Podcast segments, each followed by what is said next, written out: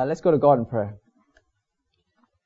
Dear Father, as we come before you today, help us to see that even as we begin the new year, the eternal things are still the most important things.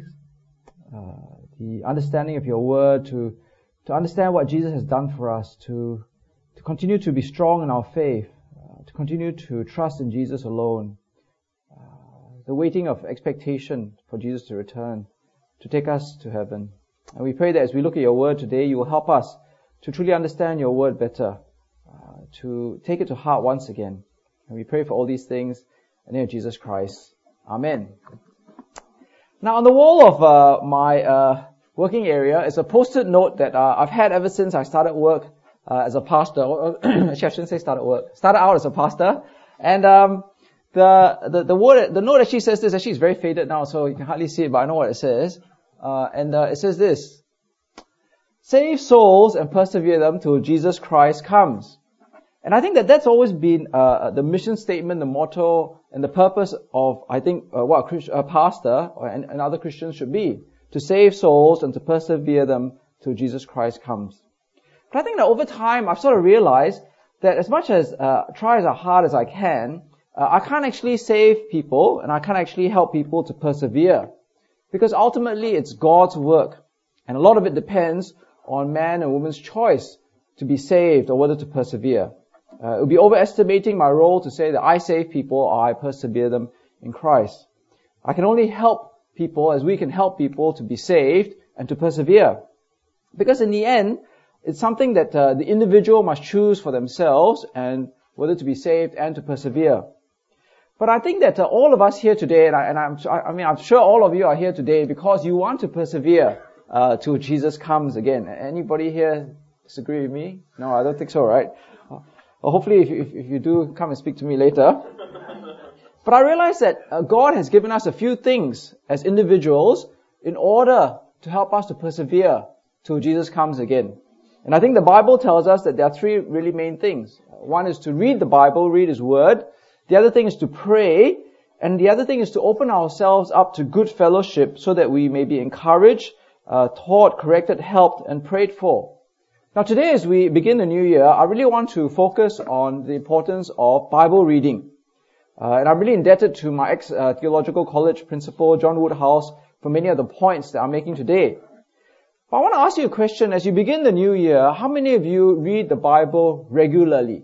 Not hear the Bible, as you come to church on Sunday or read it during Bible study, but how many of you actually read the Bible for yourself regularly? I mean, honestly, read it regularly.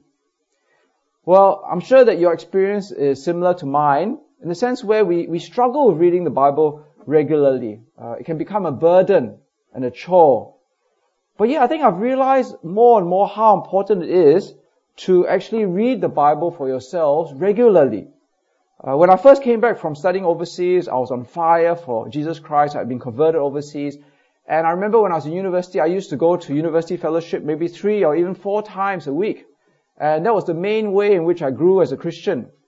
And as I came back to Singapore and I started work, I realized that my Christian life was actually growing drier and drier. And I realized it was because I had been depending on other people for my Christian walk when I was overseas. And then I undertook to read the Bible a lot more by myself, and that helped me grow as a Christian and continue on as a Christian. And even today, as I meet many university students as they come back from overseas, they share the same thing. And they come back and say they feel really dry, they feel really tired as a Christian. And I always challenge them and say, you know, how's your Bible reading going? Because in the busyness of life, we can't meet every day, but we can read the Bible every day. So Jesus said, uh, when he replied to Satan when he was tempting him, in um, Matthew chapter 4, when he quoted Deuteronomy chapter 8, verse 3, he said to Satan, he said, It is written, man does not live on bread alone, but on every word that comes from the mouth of God. And I think Jesus made a very good point, right, as he quoted back to Satan what uh, God had said in Deuteronomy chapter 8. Is that just as a healthy person needs food to survive, so a Christian needs to keep feeding on God's word without regularly feeding on God's Word, reading God's Word, allowing yourself to be soaked in God's Word, it's very hard to grow and to survive as a Christian. But this year, um, as we come to the new year, you know, I made some more bookmarks, you know, I give them out every year. But I realized that in the previous years, I gave you a bookmark saying that, you know, you should try to read the Bible. Today is a good day to read the Bible every day, right? Remember, I, if you still have your bookmarks, if you haven't lost it already. But I realized that there's actually more to reading the Bible than just reading the Bible regularly. Because what I found is when I talk to people, many people read the Bible, but they don't read the Bible profitably. Right? They don't read the Bible profitably. You can open the Bible and you can read the Bible, but you may not be reading the Bible profitably. And the reason is you may be reading it with the wrong attitude, or the wrong understanding, or the wrong priority, or the wrong way. So today I want to uh, look at a few things which help us to read, help us read the Bible profitably, uh, with real spiritual value. And if you follow the outline, you see that I've given you four wrong ways of reading the Bible and four remedies to it. So one wrong way of reading the Bible, which I think some people uh, use, is the read it and close it method. Right? It's like uh, it's like the legalistic uh, Bible reading uh, method. You know, it's one. It's where like you maybe you have a Bible reading plan, and every day there's a chapter for you to read, and you have this feeling where okay, if I read the Bible today, I will be blessed by God today. Any of you have that sort of thinking?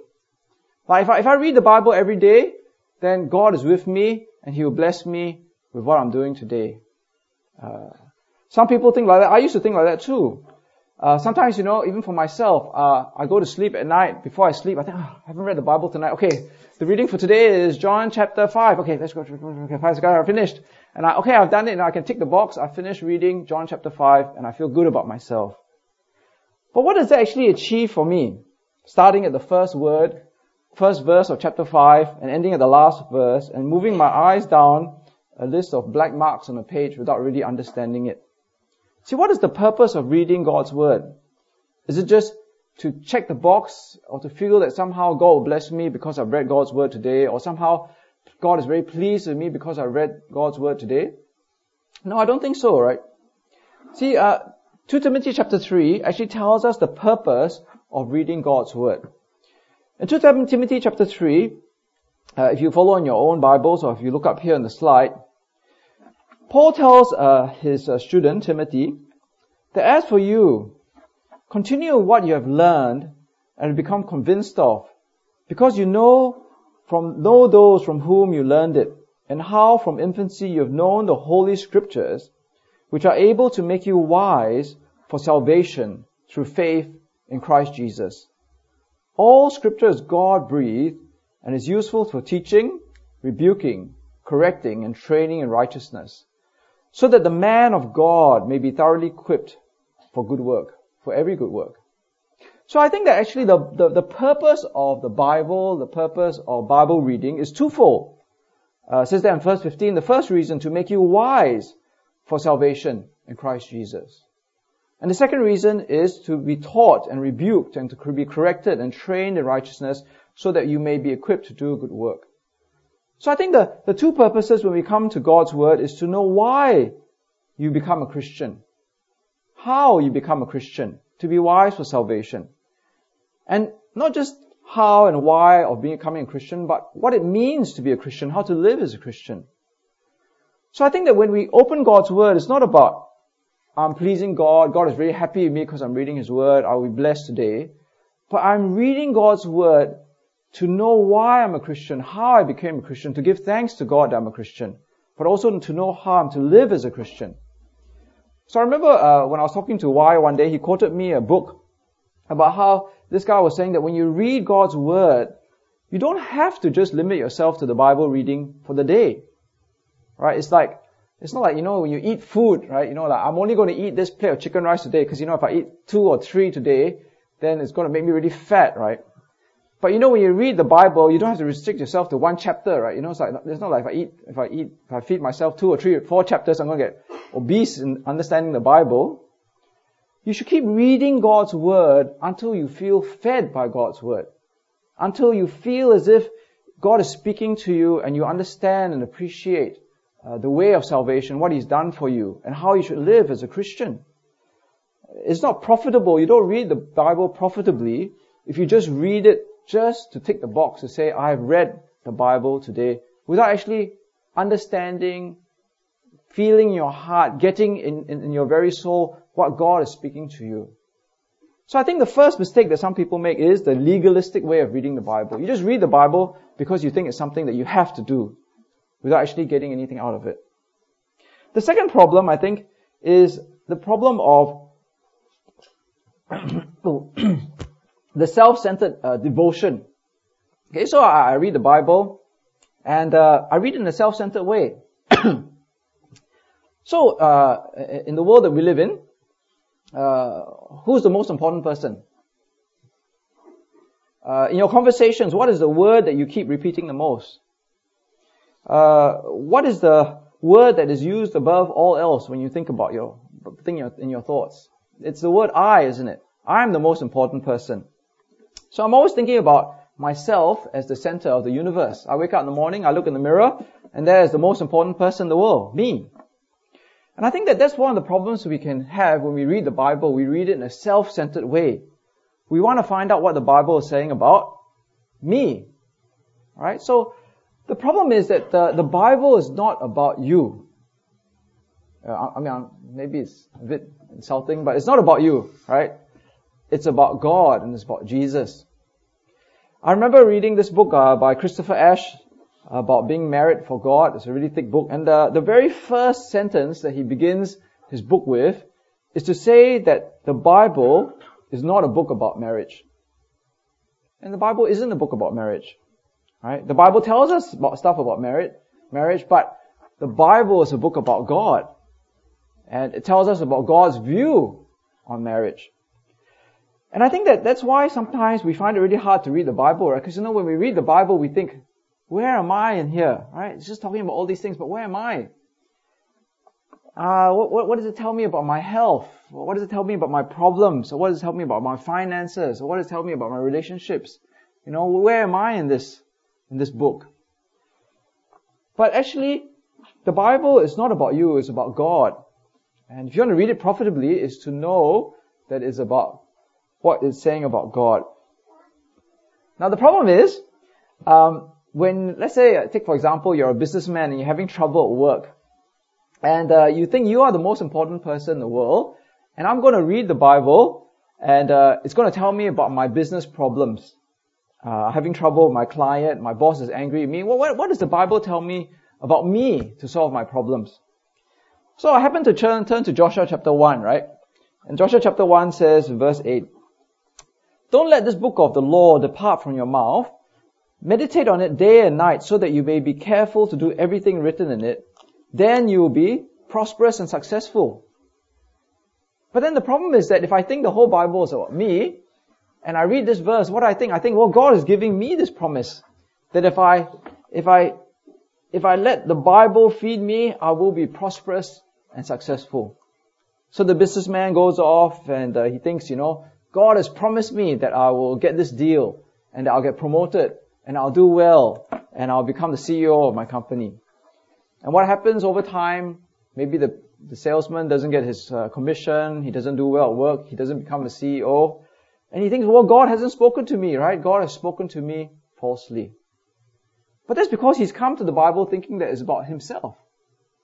But actually, Joshua chapter 1 is not about the businessman himself.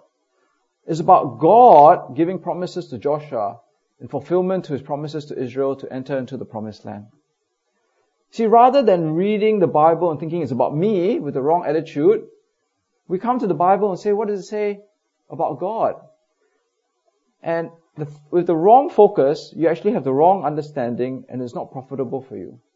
But if you read really understand what the Bible is about God and what God is doing in the world, and I'm just part of this big plan, then you actually read it and you think, well, thank God for God, God including me in the plan that He has, rather than trying to find myself in the Bible all the time.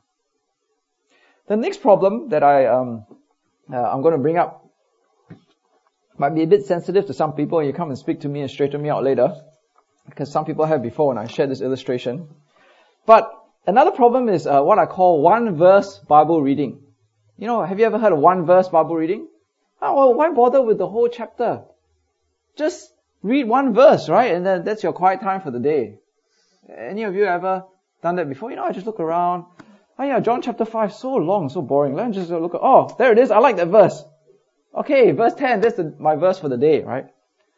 But the problem is that that's a one verse way of Bible reading, and I read this verse and I get an idea from that uh, that verse, then I get a thought, and then from that thought comes the application, and there is my Bible reading for the day. So, um, unfortunately, this is where my illustration gets me in trouble. Um, many of you have been familiar with uh, this uh, Daily Bread, right? Uh, I used to read Daily Bread too. I, I still read Daily Bread. I think it can be interesting and helpful. So let me give you an illustration from July 15, 2003. Okay. So in July, next slide, 15, 2003. Uh, this is the title of the reading, Givers and Takers. And it looks at Ephesians chapter 4, verse 28. Let him labor, working with his hands what is good that he may give, so he may have something to give him who has need. Okay, so obviously, usually, for those of you who are daily bread readers, like myself, you know, you sit in the bus maybe or the MRT and read your daily bread you don't really pay much attention to the verse. La. You pay attention to the story. Okay, so you read the story, right? then the story is about uh, Jimmy. Okay, so Jimmy doesn't want to be a policeman or a doctor or a lawyer or fireman. He wants to be a philanthropist. But actually, unfortunately, philanthropist is not really a job. La. You're only really a philanthropist after you become rich being a lawyer or a doctor, right? You, you can't, you know, grow up and say, I want to be a philanthropist. But anyway, so uh, he decides to become a philanthropist. And, um, and the Apostle Paul encouraged takers to become givers. So, you know, the quotes Ephesians chapter 4 verse 28. And then it says, well, you know, why should you give? Why is giving so good? Why should we all be, become philanthropists? And Proverbs chapter 14 is quoted because that kind of giving will give joy uh, to the giver. Now this is a classic case of a one verse Bible reading, right? Because you know the, the verse triggers the idea, and the idea triggers the application, and then the application leads to the lesson for today, which is, what's the lesson for the day? Being a giver. Let's be givers because it's a joyful thing, right? Sounds like Christmas, the joy of giving. Okay? Should be December 25th, right? But actually, when you when you look at uh, uh, the, the the passage Ephesians chapter four, and that's why it's important to read God's word rather than the verse. What's it really saying? Okay, so let me uh, take the time to look at Ephesians chapter 4 verse 17 to 28, which is the section from which it comes from. And uh, I'm not going to spend very long on it, unfortunately, but you can get the gist of what I'm saying, right? Uh, so I tell you this, and insist on it in the Lord, that you must no longer live as the Gentiles do in the futility of their thinking. They are darkened in their understanding and separated from the life of God because of the ignorance that is in them due to the hardening of their hearts.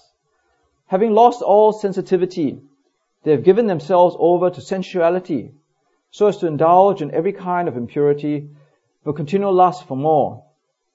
You, however, did not come to know Christ that way. Surely you heard of him and were taught in him in accordance with the truth that is in Jesus. You were taught with regard to your former way of life to put off your old self which is being corrupted by its deceitful desires, to be made new in the attitude of your minds, to put on the new self, created to be like God in true righteousness and holiness. Therefore, each of you must put off falsehood and speak truthfully to his neighbor, for we are all members of one body.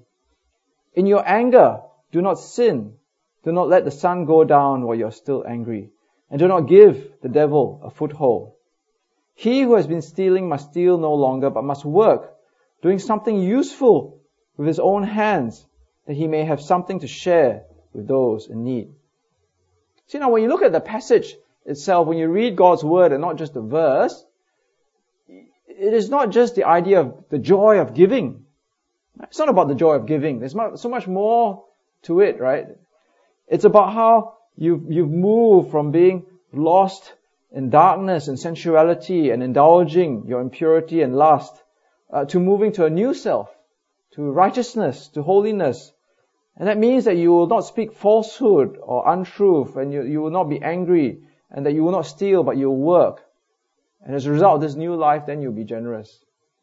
You see, there's so much more than just uh, the joy of giving.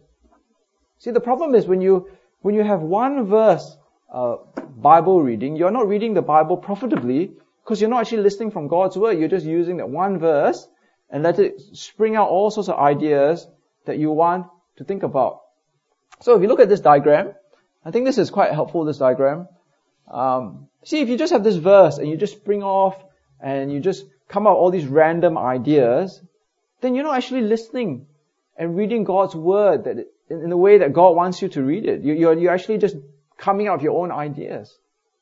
But rather, as we saw before in 2 Timothy, next slide, the way to read it is to read the verse in its chapter within the book, within the Old T or the New T, and to see the way of salvation, to make us wise for salvation and how we should live in the Christian life. That is what a profitable Bible reading is. Because here there was reading with the wrong focus, isn't it, before? Myself. But now it's the wrong understanding and just reading it by one verse. Now the last problem, which I'm going to look at uh, now, is where uh, we do not just rely on God's word, but we rely on something else to interpret God's word for us. So we know we don't come to the Bible and read it, but we allow something else to filter the Bible to us. So I, I came up with this diagram a while ago. Next slide. It's the bird Bible, right? Not bird Bible. The bird diagram. Okay? And uh, bird is just a helpful way of helping me remember what are the competing authorities in which rule our life or help us uh, feed our Christian growth. Okay, so what is bird? Uh, next slide. So there are uh, different ways. I mean, if you you know you can use this diagram many ways. Actually, it's a very very good diagram in a sense. Uh, it represents the different authorities in our life. So for Protestant Christians, we say that it's Bible alone, Word alone, right? Uh, for Catholics, there is tradition plus the Bible. For charismatics, there's the Holy Spirit or religious experience plus the Bible. For liberal churches, there is worldly reason plus the Bible. But I think as well in our Bible reading, we can also fail to read the Bible profitably because we supplement the Bible or even overrule the Bible by, by relying on other things apart from just reading God's Word. So, what is tradition? We'll look at the T first, okay? We'll work backwards. What is the T? What is tradition? Tradition is basically a, body of belief that you hold on to year after year because it's been the way that we've been doing it over time. Now, the problem is the Bible says that uh, tradition is not authoritative in itself. It is the Word of God which is authoritative, not tradition. Tradition may have flowed from the Bible, but over time it can become corrupted and it can actually lead us astray. So Matthew 15, which was uh, we did for our first slide. Okay, next one. Sorry, Ooh, we missed all the pictures. Okay, don't worry about that. Okay, next one. Okay, so Matthew chapter 15, uh, Jesus, right, was uh, condemning the religious leaders and saying, look, you know, why do you break the command of God for the sake of your tradition? Uh, and he puts the word of God against tradition and, and finds tradition lacking, right? He says, for God said, honor your father and mother, which comes from the Ten Commandments. And anyone who curses his mother, father mother must be put to death. But you say, which is their tradition says, if a man says to his father or mother, whatever help you might otherwise have received from me is a gift devoted to God, he is not to honor his father with it. Thus you nullify the word of God for the sake of your tradition. Okay? You hypocrites, Isaiah was right when he prophesied about you. These people honor me with their lips, but their hearts are far from me. They worship me in vain. Their teachings are about rules taught by men. See, tradition and the Bible can be in conflict. And actually in this case, what was happening was, if in the past, in their tradition, someone said, I devote my car as a gift to God. So let's say I drive my Corolla and I say, I, I, I devote it to, to God. That means that in the ancient understanding of the Jews, they were no longer to use it to ferry their old parents to the hospital. Or if I devote my, uh, my HDB flat to God, then I can't let my parents stay there. I can only let the pastor stay there. Okay? So that's actually against what God's word said because their tradition had been elevated above the Bible. Now we can do the same thing, you see, because rather than relying on the word of God, we rely on tradition. So I remember when I used to go to Seremban very often, Cheryl had an aunt who uh, was a very religious woman. But every morning what she would do is she would pray through the rosary. Right? And she would pray through these prayers. Very, very devout. She was every morning, pray through the rosaries, pray through these prayers that she had been given in church. As far as I know, I never saw her once reading God's word or See, we can do the same thing. Some people follow the tradition of church. They just go to church every Sunday and they say that is enough for me. I don't need to read God's word. I just hear secondhand what uh, the church is saying to me. But that's not good. That's uh, that's actually not reading God's word profitably. It's not actually coming and being fed by God's word. You're being fed by tradition. I think the more relevant uh, problem for us today is the problem of the Spirit and the, and God's word. Okay, you can show the next picture now. Right, uh, that many people today, especially as uh, we over the last century, with the rise of the Pentecostal and the charismatic movement, there seems to be this conflict, you know, when you speak to charismatics or Pentecostals where they say, oh yeah, you know, you have the Bible, but we have the Spirit. Or you know, Presbyterians are very strong in the Bible, but we are very strong in the Spirit. It's almost as if the Holy Spirit and God's Word are like op- opponents to each other. You know, it's like your StarHub, I'm Singtel, you know, or your Apple and I'm Android, or maybe your Xbox and I'm PlayStation. Okay, it, but the thing is, see, the Bible doesn't mean for the Holy Spirit to be opposed to God's Word, His Word. How can God be opposed to Himself? He, he is Himself, right? The Holy Spirit is part of God and His Word is part of Himself. I think today people have misunderstood the role of the Holy Spirit. So you actually have people who say, okay, you know what do you do for your quiet time? Well, I, I read God's Word, but you know, part of it also is I sit in a quiet corner and I try to listen to what God is saying to me. And I pray to God for just guidance. Guide, tell me, show me the way. Right? Give me a sign. But actually the Bible says that the Holy Spirit doesn't work independently of God's Word, but actually the Holy Spirit works through God's Word to tell us what God is saying. In John chapter 14 it says this, right? Okay. All this I've spoken while still with you. This is Jesus speaking. But the counselor, the Holy Spirit, whom the Father will send in my name, will teach you all things and will remind you of everything I've said to you. Uh, now the counselor here is the Holy Spirit. Right? So Jesus is saying, when I leave, I will send the Holy Spirit to, to help you remember and know what I have said. And the Holy Spirit doesn't operate independently of God's word, but through God's word. In uh, 1 Corinthians chapter 2, which I think is what we read today, was it 2 Corinthians chapter 2? Okay, you must go and check the reference. Oh, is it 1? Huh? Okay, 1. Uh, Paul speaks to the Corinthians and he says, look, we speak a, a message of wisdom, the word, right? To the mature. But you notice that the people of that day, the rulers of the age, didn't understand why?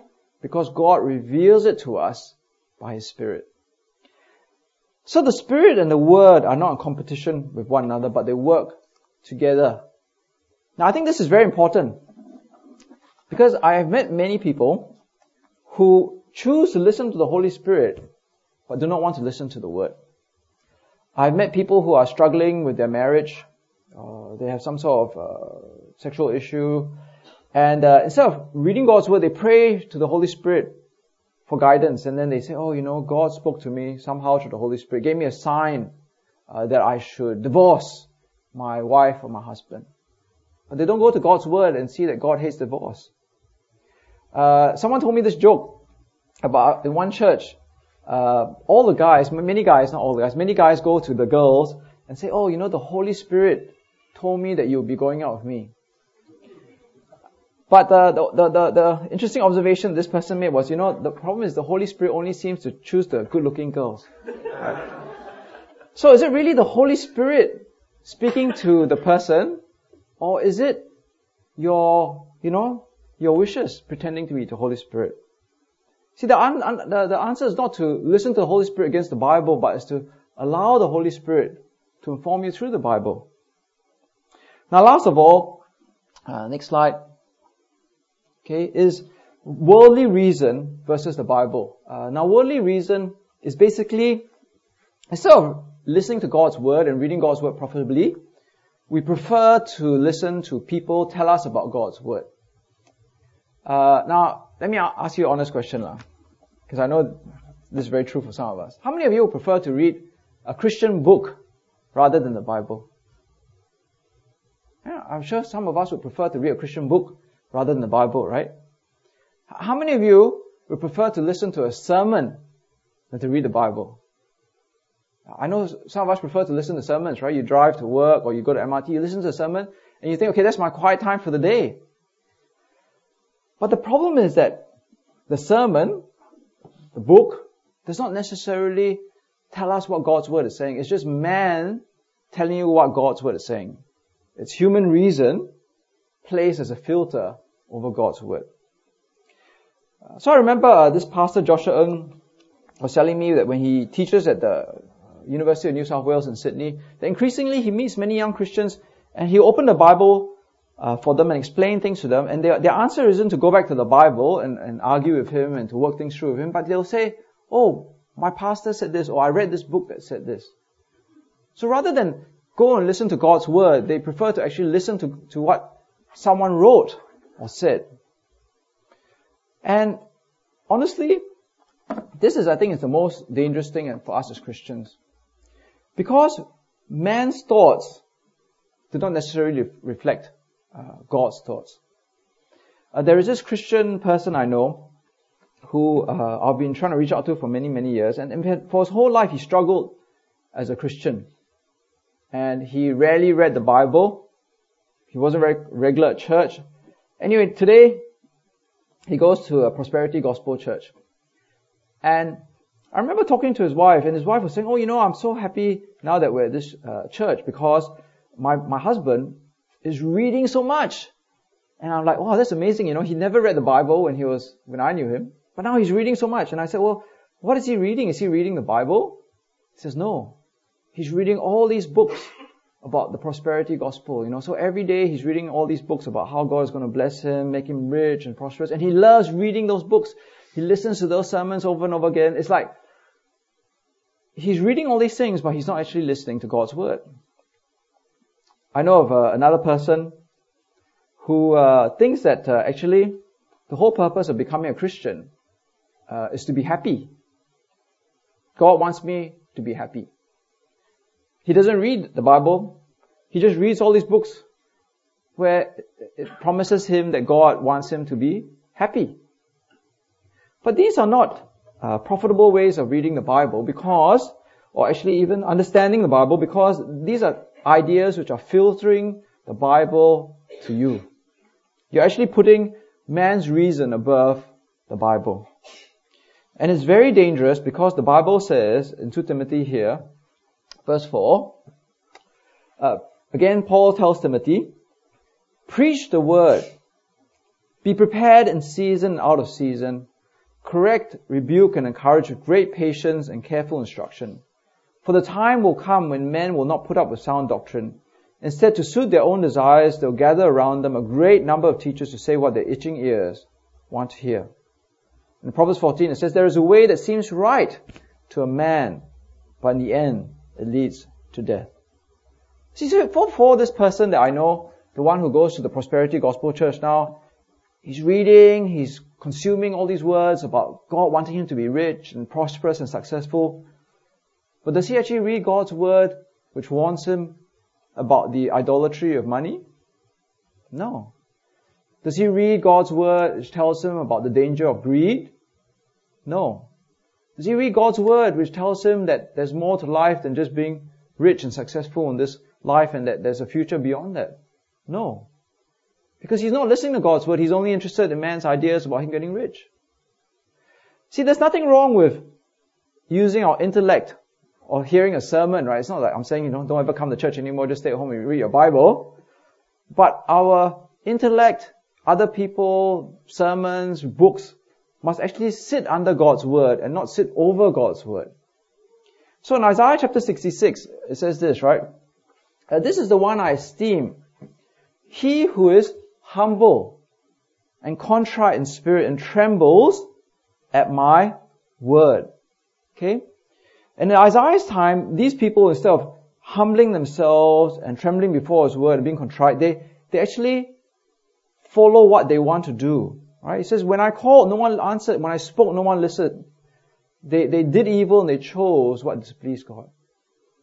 See, when we come before God's word, we must be having the right attitude of hum- humility and, and contriteness and trembling before God's word, rather than setting ourselves above God's word and picking and choosing what we want out of it. So, as we begin the new year, I'd like to encourage you to read the Bible regularly, but not just read it regularly, but read it profitably.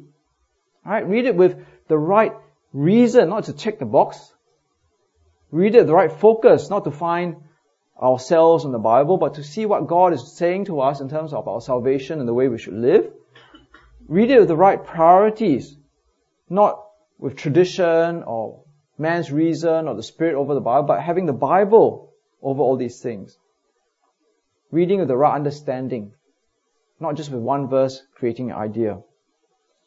I think that when many of us first became a Christian, if some of you were converted at a later stage in life, if you look back, I think many of you, when you first started reading the Bible, would have found it really delightful, right? There was great excitement in reading the Bible. I remember when I first became a Christian, when I first became a Christian, I read the, the Gospels and it was like, wow, this is really great. This is such great things. You know, I'm reading all these things. I'm learning these things. I'm seeing all the connections. Everything comes together. And I think that uh, that's what it means to to actually be excited for God, right? If you find the Bible boring, then really you're saying that you find God boring. If you find the Bible uninteresting, then you're saying you find God uninteresting. If you if you don't delight in it, then you don't delight in God, basically. And I think many times it's because we read it the wrong way, right? We, we, we think, oh, I'm just doing it because I'm, have to please God. Or I'm reading it because I want something for myself. I'm reading it because, uh, you know, I, I, want to, to, to, to, uh, actually focus on myself and just get the idea from one verse for the day. But let's really feed ourselves on God's Word. And by doing so, God has actually given us one of the main tools to help us to persevere till Jesus comes again. Let's go to God in prayer. Dear Father, as we come before you today, we thank you so much for you are not a God who has kept us at a distance, in the dark, in ignorance, but rather you have given us your word. Your word which speaks so powerfully of salvation, of our eternal future, of the blessings that we've received, of the mighty things that you've done. You've also given us your word to tell us how we are to live as we wait expectantly for Jesus. Dear Father, we pray for each and every one of us here that you may help us to come back to your word, to feed on it, to help us grow in Christ, to take delight in it, to once again read it with wonder at the great things you've done for us. Help us to read it profitably, dear God. Not of the wrong focus, not of the wrong attitude, not of the wrong priorities, but really just read your word and to let it speak to us and to let it speak to us clearly every day. And we pray for all these things in the name of Jesus Christ. Amen.